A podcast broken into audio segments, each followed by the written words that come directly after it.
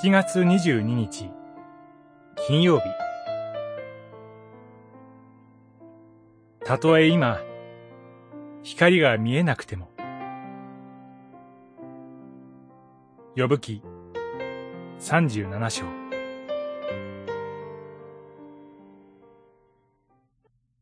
今光は見えないが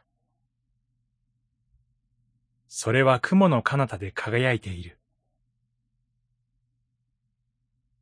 三十七章、二十一節。ヨブが嘆きの言葉を語り尽くした後、突然、もう一人の友人、エリフが語り始めます。彼は、年少者であるため、発言を控えていましたが、三人の友人たちが、ヨブを説得できないのを見て語り始めたのです。特にエリフは、神よりも自分の方が正しいと主張するヨブに対して怒りを覚えたのです。エリフは、神の計り知れない知恵による自然支配の前で、ヨブの知恵の限界に気づかせ、神と対等に論じ合う力は、人間にはないということを悟らせようとします。自分の小さな知恵で神を理解し尽くしたと思って、神の正しさを否定してはならないのです。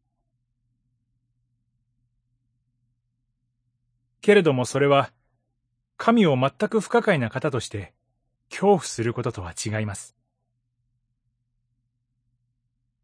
厚い雲を突き抜ければ、上空には太陽が輝いています。同様に、苦難の雲に隠れて、神のお姿が見えなくても、やがて真実は明らかになり、神の栄光が黄金のように輝くのです。人間がなすべきことは、高ぶることなく自らを低くし、何があっても神を信頼することです。私たちは、この神の栄光が、主イエス・キリストの十字架の死と復活に表されたことを知っています。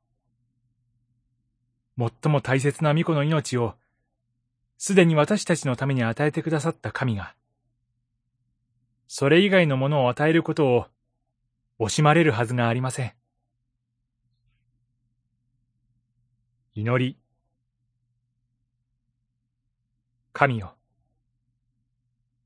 巫女の命を与えてくださった、あなたの愛と真実を、どこまでも信頼することを学ばせてください。